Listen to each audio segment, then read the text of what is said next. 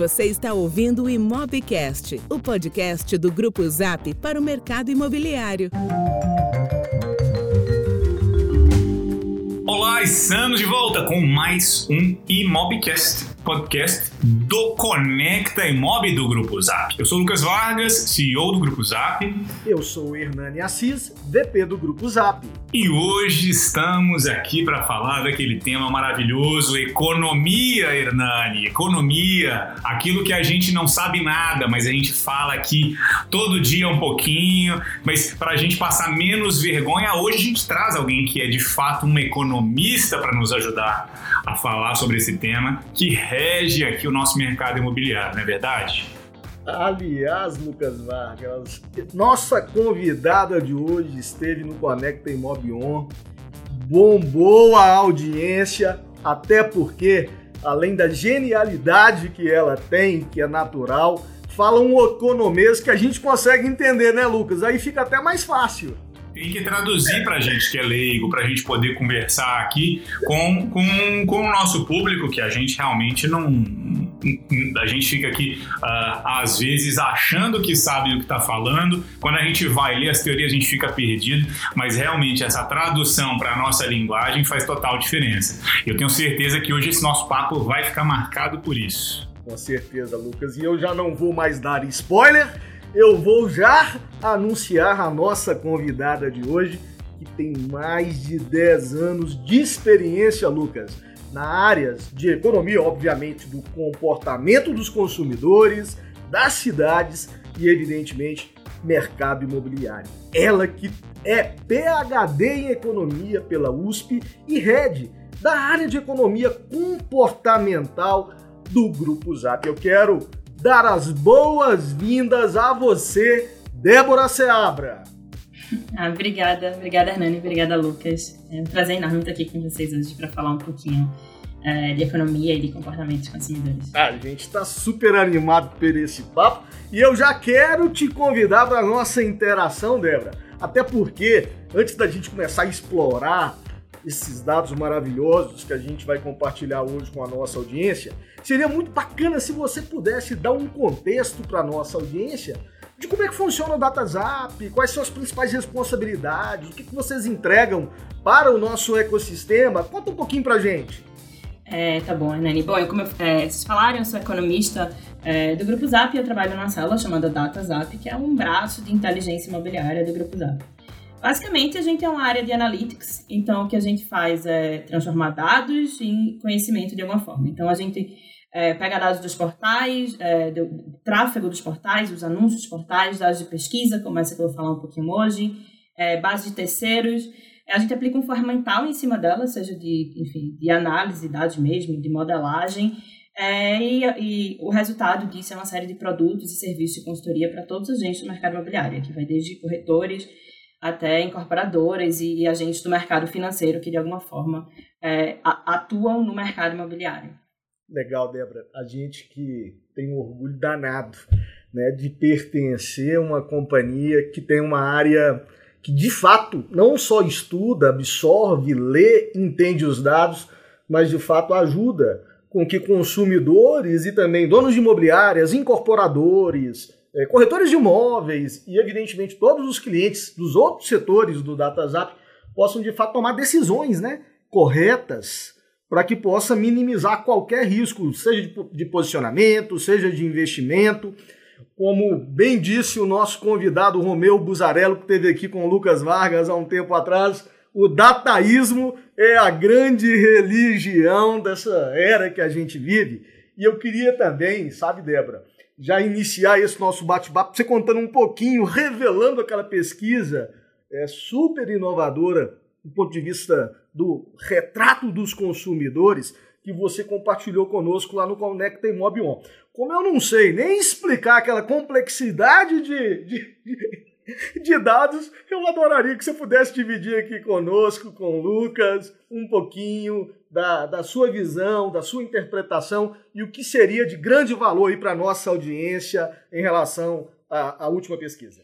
É, tá bom, Nani. É, bom, queria primeiro falar um pouquinho sobre o que é a pesquisa. Essa pesquisa, ela chama Tendências de Moradia. É, sem dúvida, a maior pesquisa que a gente já fez aqui no, no Brasil sobre comportamento dos consumidores, para entender alguns aspectos é, do, de como, como os agentes se comportam é, na hora de buscar um imóvel.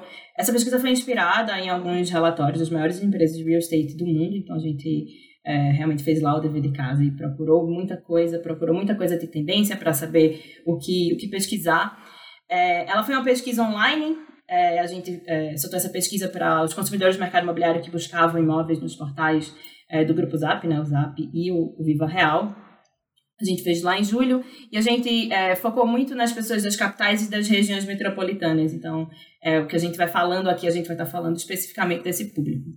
A gente tentou entender vários, várias coisas nessa pesquisa. Então, é, alguns dos aspectos avaliados é, por a gente que bolou a pesquisa foi primeiro entender qual é o perfil do consumidor de imóveis no Brasil, né? Quer saber um pouquinho da sua cenografia, quem ele é. Se eu tivesse andando na rua e trombasse com alguém, essa pessoa, eu saberia identificar se a pessoa é ou não é, uma pessoa que está buscando um imóvel é, no país.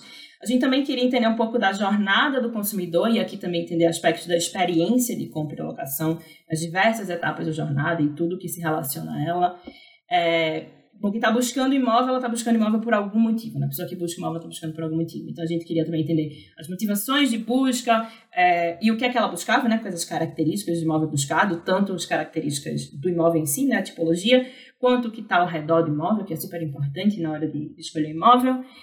É, e aí, uma coisa que foi bem legal que a gente fez, a gente tentou entender também algumas questões de aspectos financeiros, né? Ou seja, como é que você vai pagar pelo imóvel, como é que a economia afeta as decisões é, das pessoas de comprar ou alugar um imóvel. E também uma coisa bem legal que a gente fez, a gente está vendo nos últimos anos várias várias novas tendências de moradia, né? Seja a gente falou muito já de coworking, é, a gente fala muito de imóveis compactos, e aí tem a multipropriedade, tem os condomínios fechados, voltando com tudo.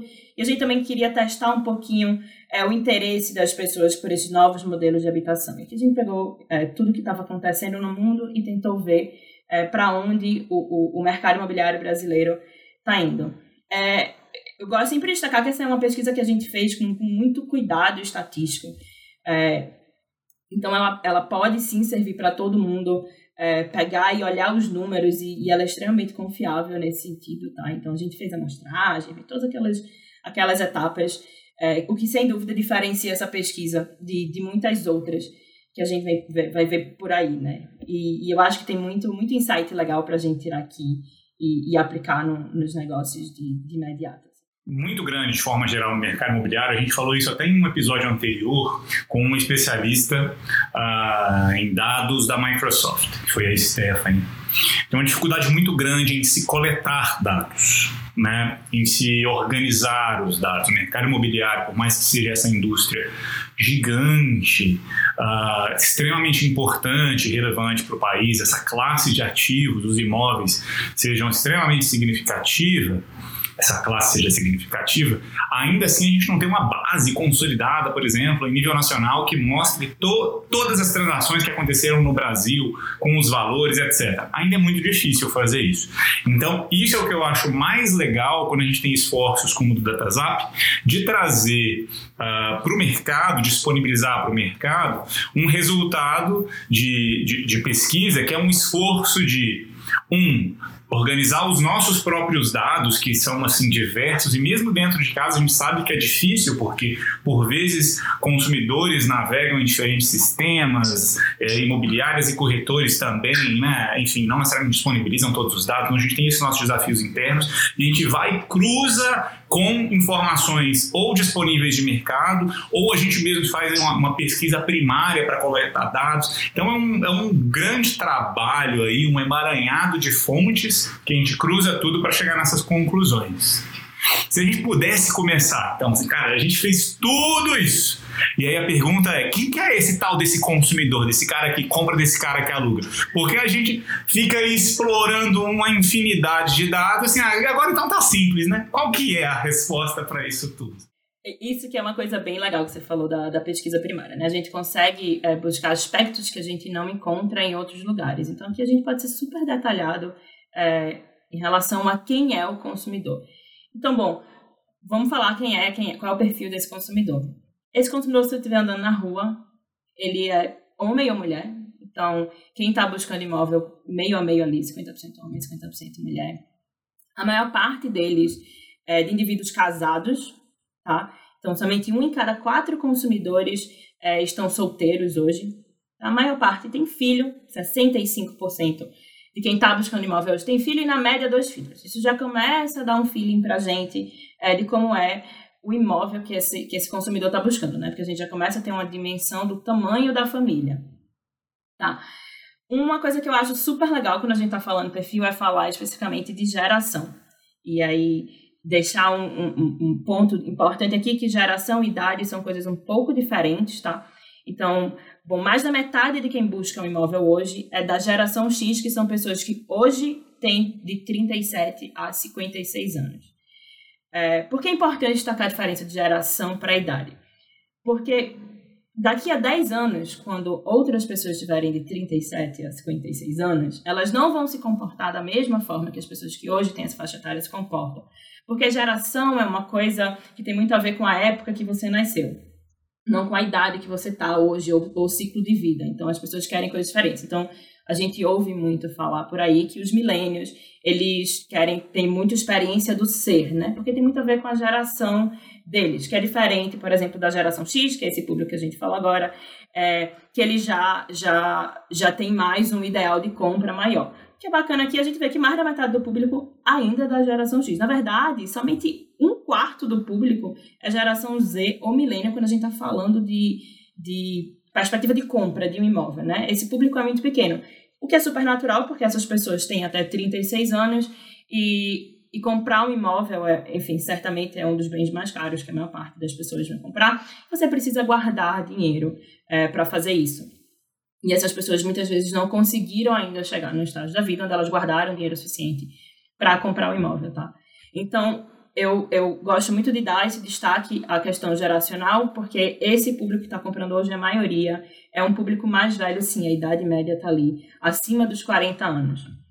É, boa parte das pessoas também, dois terços das pessoas, elas ganham até 10 salários mínimos de renda mensal, tá? É, de renda familiar mensal, tá? Super importante boa parte trabalham, quase todo mundo trabalha, é, e essa coisa da pandemia, o legal é que a gente começou a ver que quase metade dos que trabalham estão fazendo home office.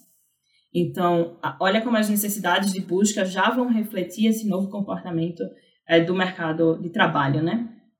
Outro dado extremamente relevante é a questão é, de, de onde a pessoa nasceu, uma coisa que às vezes a gente não coloca muito em, em primeiro plano na hora de, de entender ali o comportamento do consumidor, mas quando a gente está falando de mercado imobiliário é extremamente relevante, que é a pessoa nasceu na cidade onde ela mora ou não nasceu? Porque isso muda completamente o comportamento dela e as necessidades dela de, de enfim, na hora de buscar o imóvel. Então, um em cada quatro é, pessoas é, moram na cidade há, há mais ou menos ali menos de uma década ali, uma década, 12 anos. O que é extremamente relevante porque tem muita gente que não conhece a cidade inteira onde mora. Então, o papel aí do, dos corretores na hora de vender um imóvel é muito importante de apresentar também o bairro por causa desse aspecto.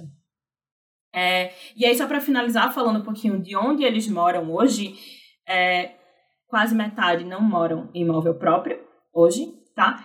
E a maior parte reside em apartamento. Eu fazer uma pergunta que é uma curiosidade. E aí, pelo amor de Deus, me corrija em público sem pudor nenhum, tá? Quando a gente olha para essa questão da capacidade financeira de algumas gerações que ainda não conseguiram, de fato, fazer uma reserva, e olhar para países maduros, aonde a oferta de crédito imobiliário é de 100%, como por exemplo, você pode comprar um imóvel e financiar nos Estados Unidos, dependendo do, da oferta de, de hipoteca, né, do mortgage, até 100%. O, o consumo é, o, as gerações elas se comportam da mesma forma ou tem esse viés sim uh, diferente de cultura para cultura, é, situação econômica local também? Porque no Brasil você precisa pelo menos de 30% para comprar um imóvel, se for, por exemplo, novo, num lançamento via incorporadora, e pagar esses dois, três anos da obra, evidentemente, para depois financiar no banco, ou então for, você pode comprar e financiar 80% até 90% em alguns bancos privados, se for um imóvel usado, né? um imóvel pronto. Uh, e talvez essas pessoas não conseguem, quando mais jovens, ter essa poupança.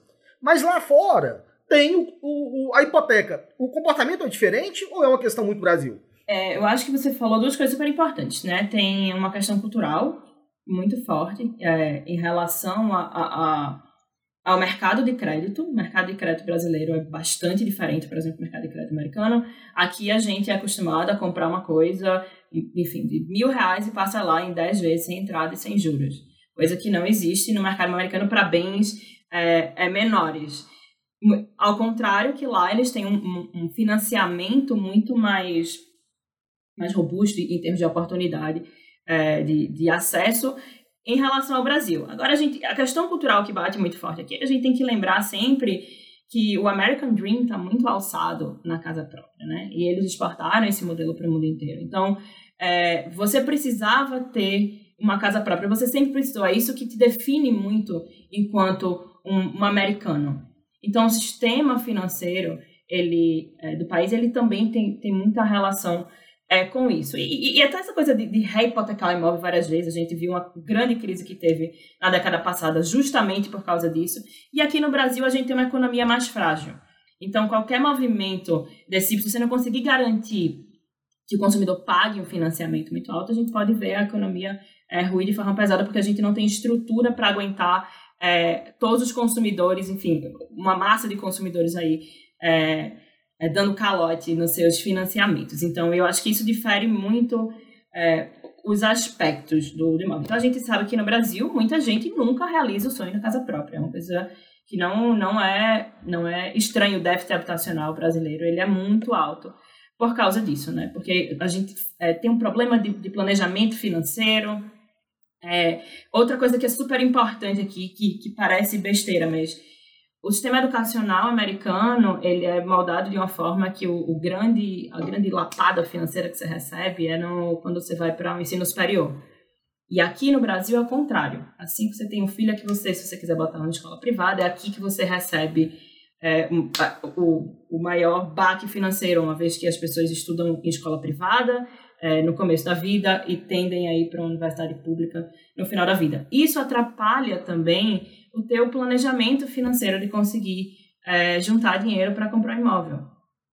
Né? Então, são vários pequenos aspectos que, que juntam, é, fazem com que os mercados se comportem de formas muito diferentes e não somente relativos ao mercado, relativos a vários outros mercados. Né? Não só relativos ao mercado imobiliário, mas sim relativos a vários outros é mercados educacional, por exemplo. Débora, você está começando a falar aí de, de, de mercado americano e, e, você citou o crédito, e eu sei que não é o tema central do nosso papo, mas o que, que a gente, já nessas pesquisas, consegue ver em termos, se é que a gente consegue ver, por ah, algum dado ou algo, alguma observação mais anedótica de impacto dos movimentos recentes do mercado de crédito para o mercado imobiliário no comportamento do consumidor. Eu me lembro que no, em, abril, em abril a gente começou a fazer uma pesquisa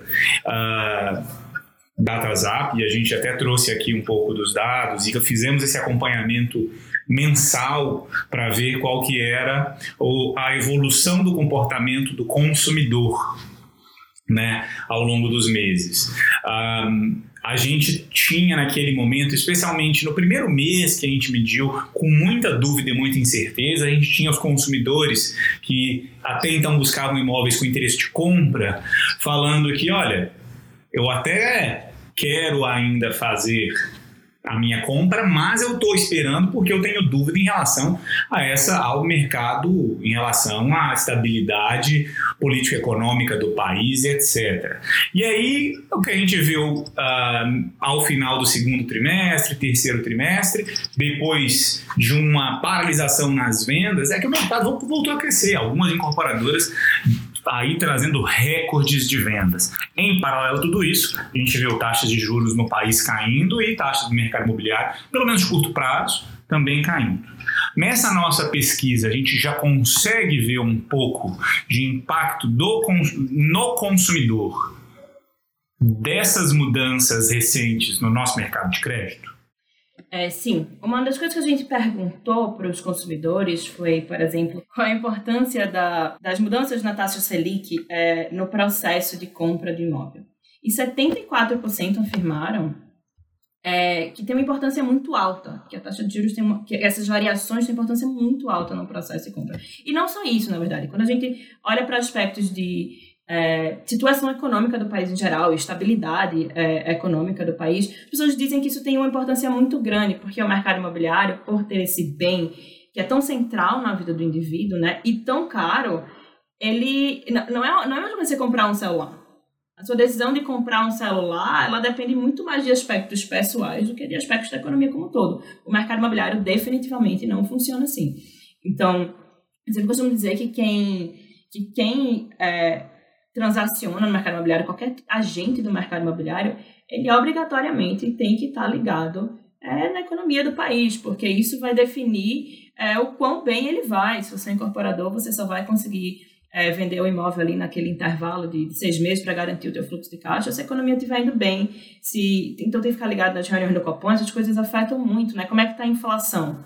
É, se a inflação estiver muito alta, eu vou precisar subir a taxa de juros para conter a inflação. Isso tem reflexo direto é, no como meus consumidores vão conseguir é, encontrar uma taxa de juros. Outro dado bem legal que a gente pegou nessa pesquisa, a gente perguntou para as pessoas é, sobre experiência é, é, de, enfim, vários aspectos da jornada. Né? E um deles era justamente é, quão fácil era encontrar um banco que te oferecesse uma taxa de juros bacana para fazer um financiamento imobiliário. E de 0 a 10, as pessoas deram, na média, uma nota 4,8. Então, isso reflete que uma das grandes dores do mercado imobiliário hoje está justamente nessa última etapa, que é a transação. Né? Como economizar para dar entrada? Como ter o meu financiamento aprovado? Como é encontrar. A taxa de juros está boa ou está ruim? Eu preciso encontrar um imóvel que, que esteja dentro do meu orçamento para que a parcela do financiamento caiba. Eu preciso é, economizar dinheiro para dar, justamente o que a Arnaldo falou, os 30% de entrada. Então, são vários aspectos financeiros que trazem, sem dúvida, muito atrito para o mercado. E e, e, jogam até a nota média da experiência lá para baixo. São, são problemas que, que existem é, é, no, no, mercado. Então, sem dúvida, a economia influencia muito no mercado, a taxa de juros influencia muito nesse mercado. É, e a gente hoje se encontra num momento extremamente favorável, não a gente, quando a gente, enfim, lê o noticiário do mercado imobiliário, é, muitas imobiliárias incorporadoras é, dizendo que bateram recorde de vendas e tudo mais. Isso está puxado extremamente pela taxa de juros, né? O financiamento básico. Então, pessoas que nem. Uma coisa também que a gente media é que pessoas que nem imaginavam comprar o imóvel antes, elas começaram a entrar nesse mercado somente pela oportunidade que existe agora.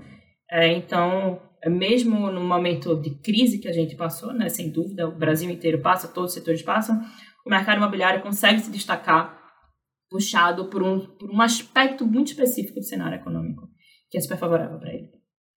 Ontem a gente teve a notícia, né, do corte da Caixa Econômica, reduzindo naquela composição da oferta do crédito imobiliário com TR é, a taxa para 6,25. Então tem aí mais uma oportunidade e ao mesmo tempo, como é um banco é, estatal, digamos assim, é, mais um sinal positivo do que essa taxa de juros, né, Débora?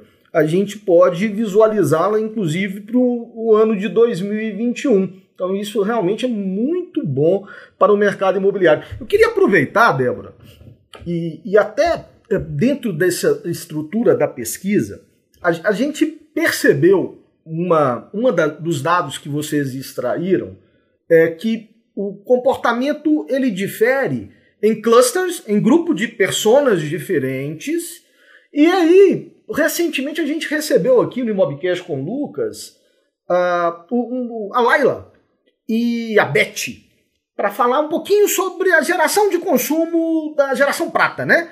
Que são os consumidores mais maduros. E eu me recordo, uh, lá do Imob, do, do, do Conecta Imobion, que você comentou de outros potenciais também de clusters diferentes de consumidores que também mereceriam, de repente, uma visão do mercado imobiliário para explorar evidentemente, novas oportunidades. Você, pode dividir isso lá que você conseguiu extrair na pesquisa para a gente, Débora?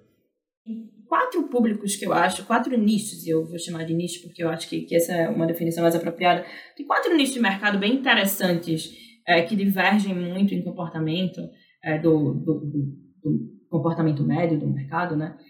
Que que são que vem crescendo. Eu acho que é mais do que eles serem importantes hoje, é porque eles vêm ganhando muita importância, né? O que dá uma sinalização para a gente do que esperar no futuro em relação a eles. E os quatro inícios que eu acho bem interessante destacar, primeiro é justamente a geração prateada, né? Que são, se a gente olhar para os dados da pesquisa, 20% de quem está buscando comprar imóvel hoje tem mais de 57 anos, né? Ou seja, da geração do. são os baby boomers e, e a geração silenciosa. É, que tem necessidades completamente diferentes. Por exemplo, esse público ele busca menos o financiamento imobiliário. Ele já muitas vezes quer pagar o imóvel à vista. Então, ele tem necessidades muito diferentes. E por que isso é interessante? Porque o que a gente está vendo no Brasil é a inversão da pirâmide demográfica. Né? Então, a gente está chegando no ponto, né, nas próximas décadas, onde a gente vai ter mais pessoas é, mais velhas do que pessoas jovens. É, ou seja, esse público ele vai ganhar muita importância e ele tem é, necessidade de consumo diferente. Quando a gente olha para as tendências de moradia é, no mundo afora, já tem, tem muito, é, muitas novas formatações do que a gente chamaria aqui de asilo, né? ou casa de repouso. É, já tem umas formatações completamente diferentes e bairros adaptados e uma estrutura toda criada para pessoas mais velhas morarem. É, e, e, onde elas se sintam sempre acompanhadas e seguras, o, o, apartamento em si ele muda muito, né? Ele vai ter é, é sistema de alarme que detecta queda, esse tipo de coisa que, que para quem é mais novo, nem está na nossa mente ainda. É, mas que é extremamente importante e vai ditar a tendência aí das próximas décadas do mercado, tá? Segundo público, é um público mais conhecido, que é o público LGBTQIA+, que na nossa pesquisa eles estão ali 6, 7% é, do, dos consumidores se declaram LGBTQIA+, e eu acho que o termo se declarar é muito importante, porque ele, em geral, vem acompanhado é, da renda. Quanto mais alta a renda, mais confortável você se sente em se declarar, o que faz com que o público LGBTQIA+, que que, que, que manifesta é, publicamente é, essa, esse aspecto, ele, ele tenha uma demanda um pouco diferente de imóvel. Como ele é um público classe mais alto, ele quer morar em regiões mais específicas da cidade, ele quer um tipo de imóvel muito específico, ele quer um atendimento diferenciado, é, ele algumas vezes ele não querer ter filho, mesmo que você veja é, um casal ali na, numa idade quando eu comparo com um casal hétero, você pensa assim, ah, ele já vai ter filho, então o meu argumento de venda aqui vai ser, ah, não, vamos comprar imóvel com três quartos, que daqui a pouco vocês vão ter um filho. Talvez isso não cole quando você vá para um público LGBTQIA+. É, não sempre, né? A maior parte do, desse público não tem filho. É, então, é um argumento de venda completamente diferente, a gente precisa ter corretores bastante preparados é, para atender esse público. É, o outro público que às vezes até tem uma interseção aqui é o famoso mãe e pai de pet, que eles hoje, assim, estão dominando o mercado. Para você ter ideia, nessa pesquisa a gente perguntou se as pessoas pretendiam, com quem elas pretendiam morar. Humanos ou não humanos. E 60% das pessoas disseram que pretendem morar com animais no novo imóvel. Isso faz com que, que não exista mais tanta oportunidade da gente ter um condomínio que não aceite cachorro, ou a gente bota imóvel para alugar que, ah, não, mas aqui gato não, não funciona mais assim. Muito pelo contrário, que a gente anda vendo quando a gente olha os lançamentos, dos últimos anos, é uma quantidade cada vez maior de lançamentos que tem, por exemplo, um espaço pet, que é aquela área no prédio onde os cachorros podem ficar soltos, é, que, não, que não tem mais tantas regras, ah, o cachorro tem que descer pelo elevador de serviço. É, essas coisas com, começam a ser bem mais flexibilizadas para que se adaptem a esse novo público que já é gigante, né? Então, a importância de ter condomínios inclusivos para além dos humanos, né? E o último público que está bastante vogue, quanto maior a cidade, mais ele tem importância, que é o público de investidores, né? Aquelas pessoas que, é, que, que, compram imóvel ou para botar para alugar, ou para vender no futuro próximo, ou para deixar de herança. De alguma forma, um imóvel é visto como investimento. Na nossa pesquisa, esse público está ali entre 8% e 9% do público, ele é de investidores, tá? O que é bacana desse público? É que o argumento de venda também é completamente diferente. Eu não estou vendendo imóvel é, pelo que ele é, como se a pessoa fosse morar lá, então não adianta eu mapear o indivíduo e vou dizer, ah, mas você quer imóvel assim, ele não quer imóvel para ele, ele quer imóvel para outra pessoa. Então eu tenho que saber o que é que as outras pessoas querem naquela região para eu convencer o meu cliente que ele tem que comprar esse tipo de imóvel, né?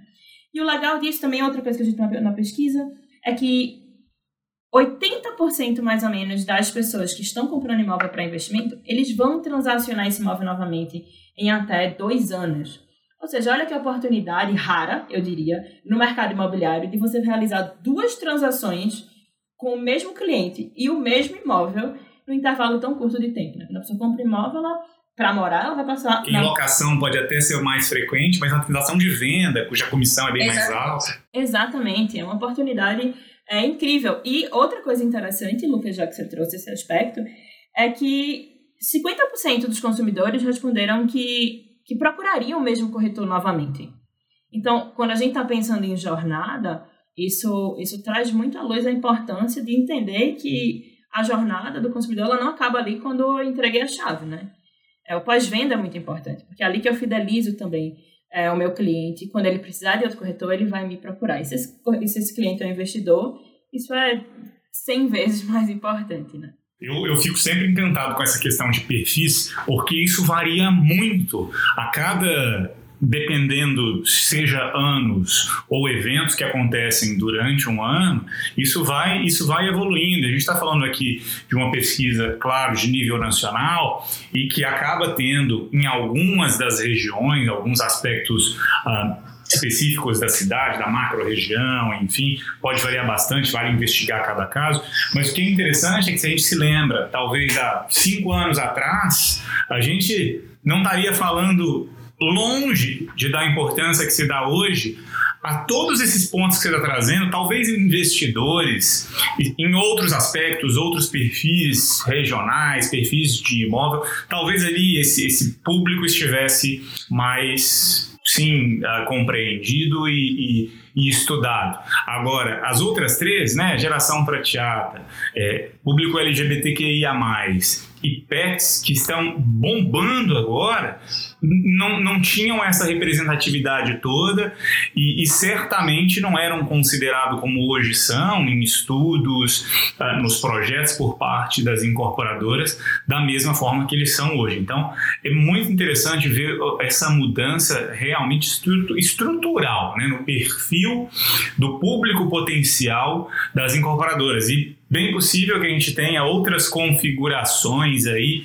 e, e reorganizações desse, desse público potencial daqui a mais cinco anos, como as coisas têm mudado tanto. Deixa eu explorar um outro aspecto, dado que a gente está falando justamente de públicos que parecem ter várias características com um perfil do, dos várias características de fato específicas, mas que podem ter algumas semelhantes entre eles. Você falou, por exemplo, da questão da renda. Geração prateada tem um quê de acúmulo de, de riqueza. Público LGBTQIA+, que se declara na pesquisa, tende a ser um pessoal com renda mais alta, os próprios investidores, naturalmente. Então, acaba tendo, sim, alguns aspectos que são semelhantes. Mas eu queria explorar a forma de pagamento. Eh, eu sei que essa pesquisa também ah, pode avaliar um pouco disso. Seria legal se você pudesse falar um pouquinho como que esses consumidores têm pensado em fazer o pagamento da compra. Como a gente já estava conversando anteriormente, né, é, a, a, necessidade de compra de imóvel, ela hoje é muito puxada para o financiamento imobiliário. Então, é, 60% das pessoas praticamente dizem que vão recorrer ao financiamento imobiliário para comprar o seu imóvel. Mas tem o um público ali que não é, não é pequeno, é, que, que diz também que, por exemplo, faria permuta. Permuta basicamente no sentido, eu vou vender o imóvel que eu tenho hoje para comprar outro, né? Então, esse público aqui está oscilando entre 30% mais ou menos afirmam que vão fazer essa coisa. Por que isso é importante? É, de novo, quando a gente traz para a experiência, como a gente, é, como eu tinha comentado, tem alguns aspectos da experiência que estão muito focados nessa parte das formas de pagamento. Então, por exemplo, quando a gente perguntou qual é a nota que você dá de 0 a 10, a nota média para para sua experiência em ter um financiamento aprovado. Se boa parte do público precisa de financiamento, eu quero saber qual é a sua nota para isso. E aí a nota média é, tá ali abaixo do 6, tá mais ou menos 5,6 a nota média. é, perguntando qual é a nota média, é, da, qual é a facilidade de, de economizar para dar entrada no imóvel. Outro aspecto super importante, nota 5,2. Então, são entraves, na verdade, que a gente tem que ver no mercado imobiliário como grandes oportunidades a gente é fechar negócio, né? E, e, e trazer celeridade para a esteira de venda. É aqui. Aqui está engargalando muito. O fato de, por exemplo, se a gente está falando de permuta, uma dificuldade muito grande que os consumidores têm é de coincidir o tempo de venda do seu imóvel atual e o tempo de, de encontrar um novo imóvel. Essa aqui é uma das notas mais baixas que eles dão ali, está na faixa dos 4. De 0 a 10, as pessoas dão 4 para a experiência disso acontecer. É bastante complicado. E eu, de novo, trago a centralidade aqui para o papel do corretor, em, em, facilitar, por exemplo, essa última, essa última ponta aqui de, de, permuta, é o corretor que vai facilitar. De novo, a oportunidade dele fazer duas transações com o mesmo cliente. Ele não faz duas transações com o mesmo imóvel, mas ele pode fazer duas transações com o mesmo cliente. É, então, essas coisas são muito relevantes. Uma porção bem pequena é, do, dos, dos, consumidores afirma que vão pagar à vista. Tá? Mas uma coisa que é importante a gente destacar, de novo, naquele aspecto que a gente falou do, do, da fase da vida, né? 57% dizem que na média vão, vão pegar um financiamento imobiliário. Quando a gente vai olhar só o recorte ali dos millennials, né, que é aquele público que é muito falado, entre 20 e poucos e 30 e poucos anos, 80% vão recorrer ao financiamento. Então, daquela coisa, o perfil do consumidor. Você tem um bom consumidor que é millennial, já vá pensando em como facilitar o financiamento, porque tem uma grande chance dele precisar. E ele vai recorrer a você para isso, porque ele é, certamente vai ser um dos primeiros imóveis dele, ele não tem a menor noção de como pega, como é a taxa de juros e essa coisa da, é, é parcela decrescente, é parcela crescente. Agora tem várias opções de financiamento, como é que funciona? Todos os bancos são iguais? Não são iguais? Será que no meu banco é mais barato? São muitas oportunidades da gente é, é, facilitar o processo de compra, atuando como uma consultoria mesmo, assim, sabe? Muito legal. Deixa eu passar para um, um ponto que é até uma, eu diria uma fuga ao tema, mas a gente tinha falado lá no início um pouco do do financiamento. Uh, falamos agora também que é uma pergunta que às vezes a gente escuta em relação àqueles mais céticos aí, né? Com, com, com as notícias que eu diria recentemente têm sido bem positivas, que é juros de longo prazo. Então, ah, legal, o Selic está nos níveis mais baixos, é, uh, e a gente viu de alguma forma uma recorrência ao longo desses últimos meses em redução dessas taxas de juros. E, Débora, para mim a pergunta que eu mais sofro quando às vezes vem um, um, um veículo da mídia falando assim: e aí, o que, que vai acontecer? Né? É para comprar ou não agora? É uma pergunta. Você, você, também, eu tenho certeza que você escuta umas Sim, perguntas. Escuto bastante essa pergunta. É. Pra comprar pra vender? É, é para comprar para vender agora, né? É, e aí eu vou jogar uma pergunta semelhante aqui para você. E realmente é uma, uma, questão de futurologia, mas talvez com algum input adicional uh, de um economista, pelo menos a gente tenha alguma informação adicional para fazer essa futurologia um pouquinho mais uh, previsível. Que é o seguinte: o pessoal fica falando, pô, taxa de juros, nível mais baixo, etc. Maravilhoso, é verdade, isso estimula. Mas e essa questão da instabilidade política econômica do país, a dívida do país crescendo, crescendo, como que a gente vai conseguir fazer a manutenção das contas do governo com esse desequilíbrio fiscal? Dito isso, é de se esperar ou não que essa taxa de juros não se sustente nesses patamares, porque o governo vai precisar ali pagar juros mais altos para de alguma forma fazer a gestão desse seu desequilíbrio fiscal. O que, que, você acha disso? Você acha que é sustentável essas taxas de juros no nível tão baixo? Isso vai durar muitos anos? Ou é bom a gente ficar um, pelo menos com a pulga atrás da orelha nos próximos anos? Lucas, a pulga atrás da orelha ela é, ela é real.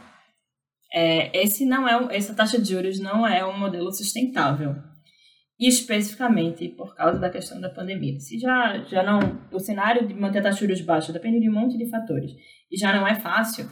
Com a pandemia, ela tá se. A, a manutenção é cada vez mais difícil. Por quê? Basicamente, eu gosto sempre de explicar essa questão de taxas de juros como trazendo para o nível pessoal. Imagina você vai pegar crédito num banco. Se você é um bom pagador, o banco te oferece uma taxa de juros mais baixa.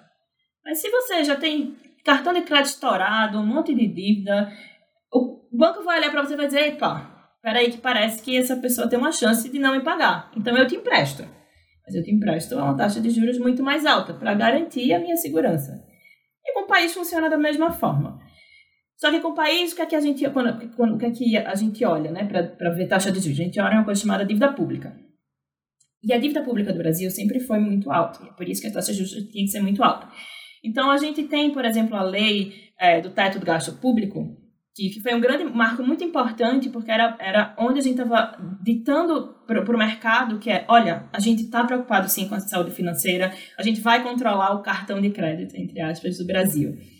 Só que aí veio a pandemia, e com a pandemia veio um desemprego muito grande, e o governo precisou realmente tirar da cartola é, dinheiro, realocar recursos para conseguir sustentar a economia, uma vez que a gente entrou no cenário lockdown para evitar é, uma catástrofe é, sanitária no país. Enfim. É, e com isso a dívida pública ela vai crescendo. Na verdade, as contas do governo elas vão crescendo cada vez mais. Então, esse cenário que a gente vê de taxa de juros baixa, ela não se sustenta onde a gente está vendo é, os gastos do governo aumentarem onde a gente está vendo, por exemplo, a possibilidade de, de, de, fazer o que a gente chama de uma pedalada ali para burlar a lei do, do teto dos gastos públicos. Ou seja, essa é uma sinalização muito importante para o mercado. Peraí, vocês fizeram a lei há nem cinco anos, vocês já querem deixar de cumprir ela, o mercado olha para isso com uma desconfiança total na política de longo prazo. Então, o que a gente, economista, espera, e entre meus amigos economistas eu costumo ser a mais otimista, é assim os, os juros eles vão ficar baixos por mais algum tempo, mas eles não vão ficar baixos por muito tempo. A gente já viu, por exemplo, o arroz disparando, isso quer dizer que a inflação do país está aumentando um pouquinho. Então, no cenário onde o país gasta muito, a inflação está alta, é a receita certa para a taxa de juros aumentar e aumentar muito. Então, vamos aproveitar esse momento. Por isso que toda vez me perguntam, é para comprar agora? Eu digo, olha, é uma boa oportunidade. Não sei se você vai viver um cenário tão positivo quanto esse nas próximas décadas. Então, se você estava pensando, compre, compre, compre. Para ajudar aqueles que argumentam que não, pode ser sustentável sim, Uh, se a gente fosse pensar, fazer o caso, por que, que seria sustentável, a gente deveria ter um país que no mínimo é capaz de pagar suas contas, né? Sem pedir ajuda para a mamãe. E para pagar suas contas, me parece que uh, uma reforma administrativa precisa ser aprovada e de fato implantada, uma reforma tributária precisa passar e realmente conseguir ajustar as contas do governo. Então, é possível? Claro que é possível equilibrar as contas, não é o fim do mundo, mas muita coisa precisa acontecer. Então, acho que esse é o cenário. É bom a gente uh, ir dando essas perspectivas. Mas também concordo com a Débora. Se me perguntam é para comprar, agora vai lá, aproveita.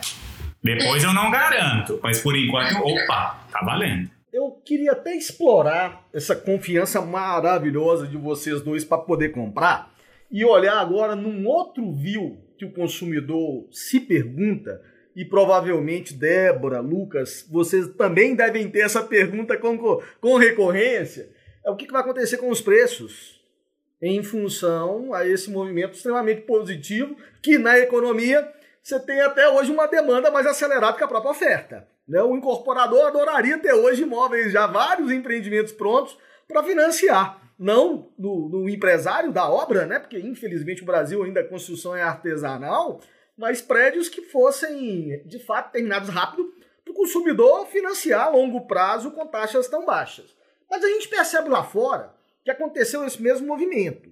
Né? Se você olhar nas grandes cidades, uh, Alemanha, Estados Unidos, hoje tem uma demanda nas grandes cidades uh, extremamente alta, provocada pela pandemia. O, o, as hipotecas e os sistemas de financiamento também caíram as taxas lá fora. E o governo já está intercedendo, por exemplo, nos imóveis de locação, congelando o preço. Né? É, olhando isso que está acontecendo lá fora, trazendo para o consumidor no Brasil, a gente tem risco, ah, de novo, de ter um outro booming, e isso faz com que os preços tendem a subir E aí reforça a tese do Lucas de que, vambora, tem que comprar é agora mesmo, Débora? Do, do, do, do, viu de futurologia de um economista? O que, que você pode dizer sobre isso pra gente? Eu acredito que sim, sem dúvidas. É uma coisa que na verdade a gente já está vendo, né? Que é o preço aumentando em alguns, é, alguns nichos específicos do mercado. Isso que é interessante a gente ver. Porque vai ter é, um pedaço do mercado imobiliário que os preços vão cair. Por exemplo, quando a gente fala de imóveis comerciais. Na verdade, os preços eles deram uma desacelerada. Eles estavam crescendo tão rápido, né? Por a gente pensa no, no, mercado de lajes comerciais, estavam crescendo tão rápido que esse movimento de, de é, fazer mais home office, você diminuir os espaços físicos, deu uma desacelerada. A gente está vendo outro mercado que também pode dar uma desacelerada, são imóveis pequenos. Por quê? Porque as pessoas buscam imóveis maiores hoje, né? Quando a casa se tornou um hub da sua vida, né? Ou seja, ela conecta todos os aspectos da sua vida, é um, um lugar que você experimenta coisas novas, você trabalha, você se diverte, você dorme, você faz tudo nela. Bom, você precisa de mais espaço agora, já que minha vida inteira está tá em casa. Então, isso vai fazer com que a demanda por imóveis mais alto, maiores aumentem. Em contrapartida, por imóveis menores diminui. Então, a gente vai ver esse mercado aqui ficando mais aquecido, os preços subindo um pouquinho mais, e aqui nesse, imóvel, nesse mercado de imóveis menores, é, a demanda desaquecendo e os preços caindo. A mesma coisa acontece com locação e venda, né? É, a gente tem um movimento, engraçado quando a gente fez essa pesquisa, que Lucas é, soltou no começo, a gente fez lá, não, a gente fez três anos dessa pesquisa do Covid, as pessoas achavam que os preços iam cair. Porque achavam que ia ser um desespero total no mercado e os preços iam cair. E isso definitivamente não aconteceu, muito pelo contrário. É, a gente chama isso de rigidez de preços no mercado, no mercado imobiliário, isso tem muito, que é o, o imóvel é o meu bem mais precioso. Eu não vou colocar ele para vender é, a qualquer preço. Ele é, ele é literalmente o meu ativo, eu não vou dar tanto desconto assim. Então, no momento de crise, o que, é que eu faço? Eu tiro esse imóvel do mercado. Só que imagina que todo mundo começou a tirar imóvel do mercado. Isso faz com que o que a gente de a oferta ela se retrai, né? A oferta diminui. E aí eu tenho o que você falou. Eu tenho mais demanda do que oferta. E aí eu começo a ter gente, por exemplo, que estava antes pensando em comprar um imóvel, às vezes ela começou a pensar em alugar o imóvel, porque comprar ficou muito mais caro, e enfim, por, por um nicho bem, bem específico, ficou mais caro. E aí eu tenho uma parcela do mercado de locação que o preço dá uma disparada. É o que eu acho fascinante no mercado imobiliário é que como ele é um mercado é, com muitas possibilidades de transação, é, enfim, você pode comprar ou pode alugar o um imóvel, e agora, enfim, tem tantas outras formas de você morar, né? E, e é um mercado é, extremamente espacial, é, o que a gente vai vendo é uma remodelação completa de preços dentro da cidade. Então não é só olhar o preço subiu ou desceu. É, pera, o preço subiu para um dormitório nessa região, ele aumentou para locação nessa região, e assim a gente vai remoldando a cidade completamente só por, por essas, essas mudanças na necessidade do consumidor. E eu acho isso particularmente muito interessante. Então, sim, respondendo a sua pergunta, eu acho que a gente, vai, a gente já vê reflexo disso aqui no Brasil. Os preços não caíram, é, alguns preços é, desaceleraram o crescimento, é, mas a gente vê o mercado firme e forte, vendendo bem, o que é uma notícia extremamente positiva. Como que as pessoas olham as apostas futuras e olham o empreendimento imobiliário como investimento? Mas aí eu quero te provocar, Débora, até para é, tentar te sugar o máximo que a gente conseguir aqui um pouquinho do seu view, da sua visão em relação aos fundos imobiliários. Você falou uma coisa aí que eu, eu gravei aqui na minha cabecinha, foi uma tendência, evidentemente, do, dos preços de alguns imóveis comerciais, em função de tudo isso que a gente está vivendo nesse ano de pandemia, é, existe aí, de fato, oportunidades para investidores comprarem imóveis corporativos ou comerciais com desconto. Mas a gente percebe nos portfólios, sobretudo aqui no Brasil, que os fundos imobiliários estão ah, caindo, assim, dois terços menos você olhar, por exemplo, os fundos imobiliários americanos. A gente adora falar dos Estados Unidos, desculpa a comparação, mas é, é só para é, ter um país mais maduro com outro em desenvolvimento, né? Uh, você acredita que o fundo imobiliário ainda continua sendo uma boa aposta para quem quer rentabilizar no curto prazo, evidentemente, um investimento imobiliário? Ou volta a visão para o terreno pelo, e para o imóvel? Por que eu estou perguntando isso, Débora? É porque é, são objeções que normalmente a nossa audiência tem dos consumidores quando se trata de um imobiliário e de um corretor de imóvel. Geralmente as pessoas, o próprio consumidor provoca o especialista, né? O corretor para ver qual é a decisão que ele vai tomar. E aí, dando essa mensagem para a nossa audiência, para o corretor de imóveis, o que dizer para esses clientes que exploram esse contexto? Eu acho que para a nossa audiência, o que ela tem que perceber no consumidor dela, e, e, e ela pode perguntar diretamente, eu, eu, inclusive recomendo que ela faça isso, é qual é o perfil de, de investidor é, do, do, da pessoa que está comprando imóvel. Porque todo argumento de venda vai depender muito disso. Quando a gente está falando de fundos imobiliários, a gente está falando em diversificar investimento de uma forma conservadora, né? É, é basicamente esse, o, enfim, fora o fato de que, que, tem rendimento e tudo mais, mas é, é uma forma de você diversificar o risco, porque esses fundos eles são compostos por vários imóveis e tudo mais. E quando você está falando de você comprar um imóvel, você está pegando para um aspecto muito de, um, você não diversifica, ou você alugou, você não alugou, você vendeu, você não vendeu. E a segunda coisa é uma questão extremamente emocional e que pega muito, muito como argumento de venda, que é, olha, mas aqui isso é seu. A questão do isso é seu é muito importante, né? Porque é, é, eu vejo é, muito isso de, de, de investidores conservadores que preferem ter o seu ali. Sabe, porque, sei lá, essa coisa de fundo vai que eu perco todo o meu dinheiro. O, o Brasil, de novo, ao contrário dos Estados Unidos, ele tem uma economia ainda muito frágil. A gente volta aí três décadas, então é, Vou, vou me referir aos meus pais. Meus pais certamente viveram isso. Eles pegaram a época de hiperinflação e, e, e de, por exemplo, eu estava conversando com meu pai dia desse, ele disse, não, mas quando eu comprei imóvel era impressionante. Todo mês é, a minha parcela aumentava e aumentava muito e eu não conseguia pagar e, e eu devia cada vez mais e eu ia me apertando.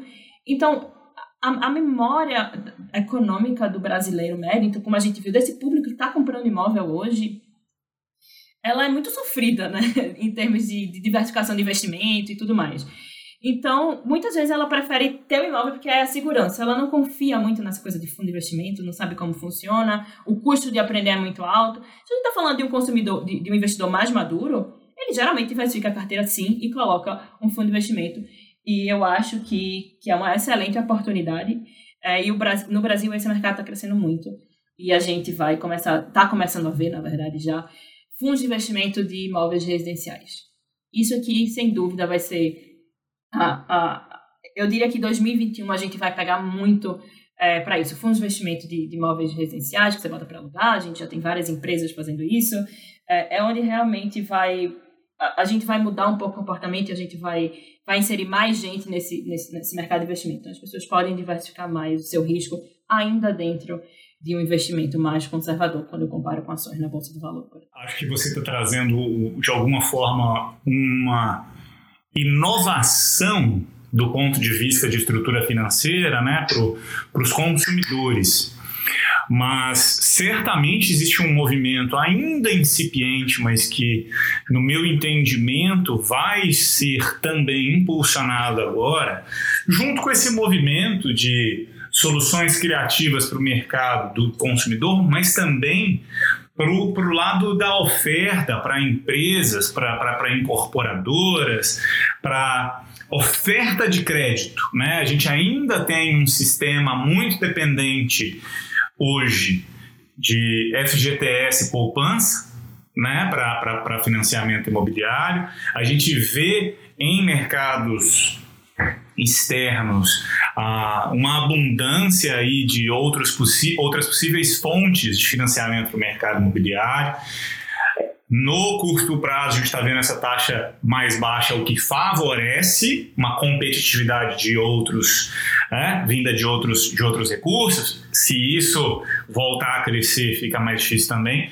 Mas eu tenho uma certa aposta que, com toda essa questão de fintechs, de já muita gente entrando no mercado, explorando, por vezes até de forma uh, subsidiada, né, trazendo produtos para o mercado financeiro, está muito comum, parece que já pegou a, a questão do home equity, né, do empréstimo com garantia do imóvel, que não necessariamente é para financiar o imóvel, mas enfim, usando o ativo imobiliário como um bem uh, e gerando liquidez através dele. É, então, eu, eu, entendo que a gente poderia ficar aqui explorando, e esse é um, um aspecto uh, que a gente não abordou muito aqui. A gente pode certamente investir em um outro papo e detalhar um pouco disso, que isso impacta todo mundo. Que infelizmente a gente está aqui já quase batendo a nossa hora, mas eu não posso deixar de pedir para o Hernani fazer uma última pergunta aqui para esse nosso papo fechar hoje com chave de ouro. Se o Lucas, gente, não falar que é a última pergunta, eu disparo a falar aqui, depois ele puxa a minha orelha. Ô, Débora, mas assim, você sabe que a gente é, lê mentes, né? E a gente já está imaginando aqui uma pergunta que a audiência vai começar a pensar quando lá na frente começar a ouvir o nosso podcast, esse episódio maravilhoso do Imovcast. E a pergunta que eu queria finalizar, Lucas, e te agradeço pela oportunidade, é bem simples. O que e como devemos orientar os consumidores, nós corretores de imóveis, donos de imobiliário, no que diz respeito ao crédito? Pós ou pré-fixado? Porque hoje tem uma briga gigante entre os bancos, cada um com as suas teses e apostas, e a gente fica difícil de orientar, porque como você mesmo disse, vai muito da perfil do perfil do consumidor nos seus próprios riscos que querem assumir. Mas a gente tende a ser um pouco, uh, às vezes, quando vai falar para um terceiro, ser um, ter um viés assim de conservadorismo para que as pessoas não apostam. Mas eu, eu, eu sou conservador porque taurino é 46 anos de idade. Então, assim, a minha geração já me faz ser é, é, é, bem, bem cauteloso. Mas eu te pergunto com um olhar de economista mesmo, de, de PhD em comportamento, é, qual que é a melhor orientação para que a gente possa ajudar os corretores de imóveis e donos de imobiliárias a orientar os seus clientes? É, você falou que é taurino, eu sou além de economista, que já tende a ponderar tudo por natureza, eu sou libriana.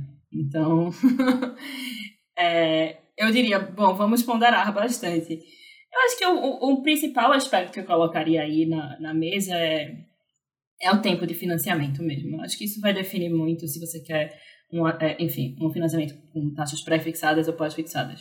Se você quer um financiamento é, de longo prazo, você vai passar muito tempo aí para pagar esse imóvel, é, eu não sei se vale a pena correr o risco, dado a estrutura da nossa economia. Que, como eu falei, é, é muito frágil, a gente não tem estabilidade democrática, é, financeira ou nada de, que, que perdure por, por mais de, de uma década. A gente teve um impeachment nessa década, né? E a gente teve outro há duas décadas atrás. Então, os riscos são são bastante altos. Se você vai pegar um financiamento de longo prazo, botar taxas de juros pós-fixadas, você pode acabar com a corda no pescoço, financeiramente falando. Então, eu acho que, que esse seria um bom, um bom norte para começar a dar essas dicas para o consumidor. Quanto tempo você quer, você quer financiar? É, como é que é, quanto você quer é, comprometer de renda? É, garantir que você não vai comprometer mais do que não vai jamais, jamais passar de 50% da, da sua renda, né? O, o, o recomendado está ali em 30%, é, mas jamais, porque a chance de você não conseguir pagar é enorme e você se arrepende profundamente, sofrer uma ilusão monetária, que a gente chama, né? Achar que está economizando e, na verdade, você não está. Olha a estrutura de inflação para a gente, tem que estar tá muito ligado na economia, porque se a minha inflação vai aumentar, enfim, tudo que for pós-fixado vai estar tá, vai tá prejudicado. Então, eu, eu diria isso. O tempo de financiamento vai definir muito é, o tipo de, de estrutura de, de financiamento que você vai pegar, pré-fixado ou pós-fixado. É similar àquela pergunta. Uh, se você vai comprar versus alugar, normalmente o tempo pode fazer diferença, não faz sentido nenhum você comprar, se daqui a um ano você vai se mudar. Né? Se você vai morar pela infinidade naquele imóvel, é bem possível que os custos fixos associados àquela compra do imóvel se diluam todos e vale mais a pena que a locação, de forma geral. Mas sabemos que existem N variáveis e a pior de todas, a emocional. Ou seja, super difícil, super difícil chegar a uma conclusão sem ser a própria pessoa que está tomando essa decisão. Agora, eu infelizmente nunca consegui dar essa resposta para ninguém que me entrevistava, para nenhum canal, porque quando eu começava a falar depende, eu já era cortado e não tinha como eu avançar. Mas economista tem, tem liberdade artística para falar depende. É verdade, então se aproveite. Tenho inveja de você por esse motivo, Débora. Débora, muito obrigado pelo papo aqui. Hernan, foi ótimo, adorei. A gente sempre se diverte aqui quando a gente traz alguém que tem o gabarito de Débora Seabra não poderia ser diferente, como foi esse espetáculo de papo com muita informação, muito conteúdo e certamente muitos insights para que o público aqui que nos escuta se aproveite e aplique no seu dia a dia. Muito legal. Débora, obrigado pela sua participação mais uma vez. Sempre bom bater um papo contigo. E a gente espera que em breve a gente tenha mais dados para a gente compartilhar com todo mundo. Hernani, Lucas, muito obrigada pelo convite. Foi um prazer enorme estar aqui com vocês, falando um pouquinho de coisas que eu adoro falar. Ótimo, obrigado, obrigado, Léo. Obrigado, Hernani. Valeu. Valeu. Valeu, pessoal. Tchau, tchau.